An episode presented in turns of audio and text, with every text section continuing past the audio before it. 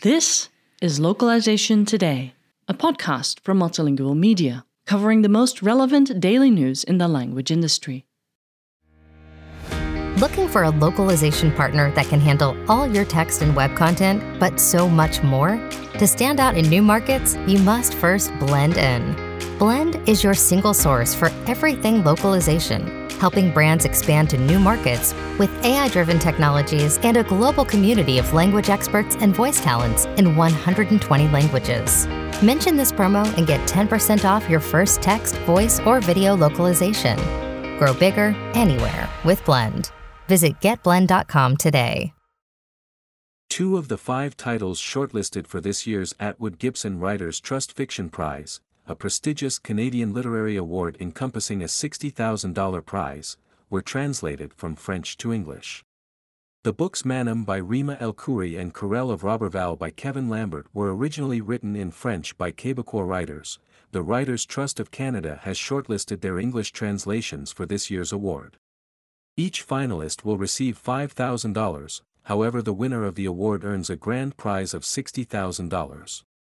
The award is also a welcome prize for the literary translators who helped produce the English translations of the work.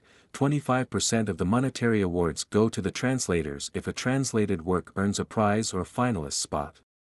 The Atwood Gibson Writers Trust Fiction Prize, named for Canadian writers Margaret Atwood and the late Graeme Gibson, recognizes the best novel published in Canada each year.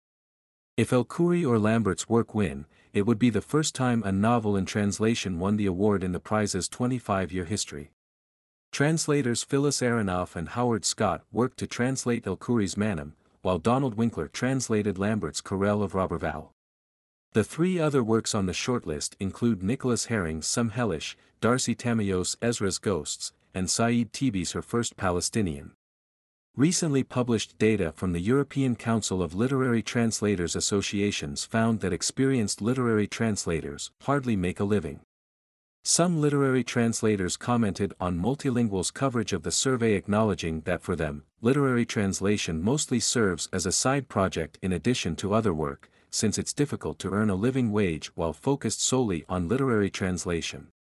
While the situation varies from country to country, the pay isn't great even in countries where literary translators tend to earn more, for example, an average literary translator working on a 200-page book in Iceland would typically earn around 7,000 euros.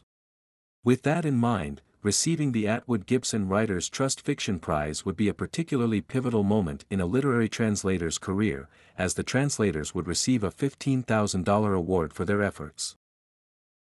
This article was written by Andrew Warner for Multilingual.com on September 15, 2022. Thank you for listening to Localization Today.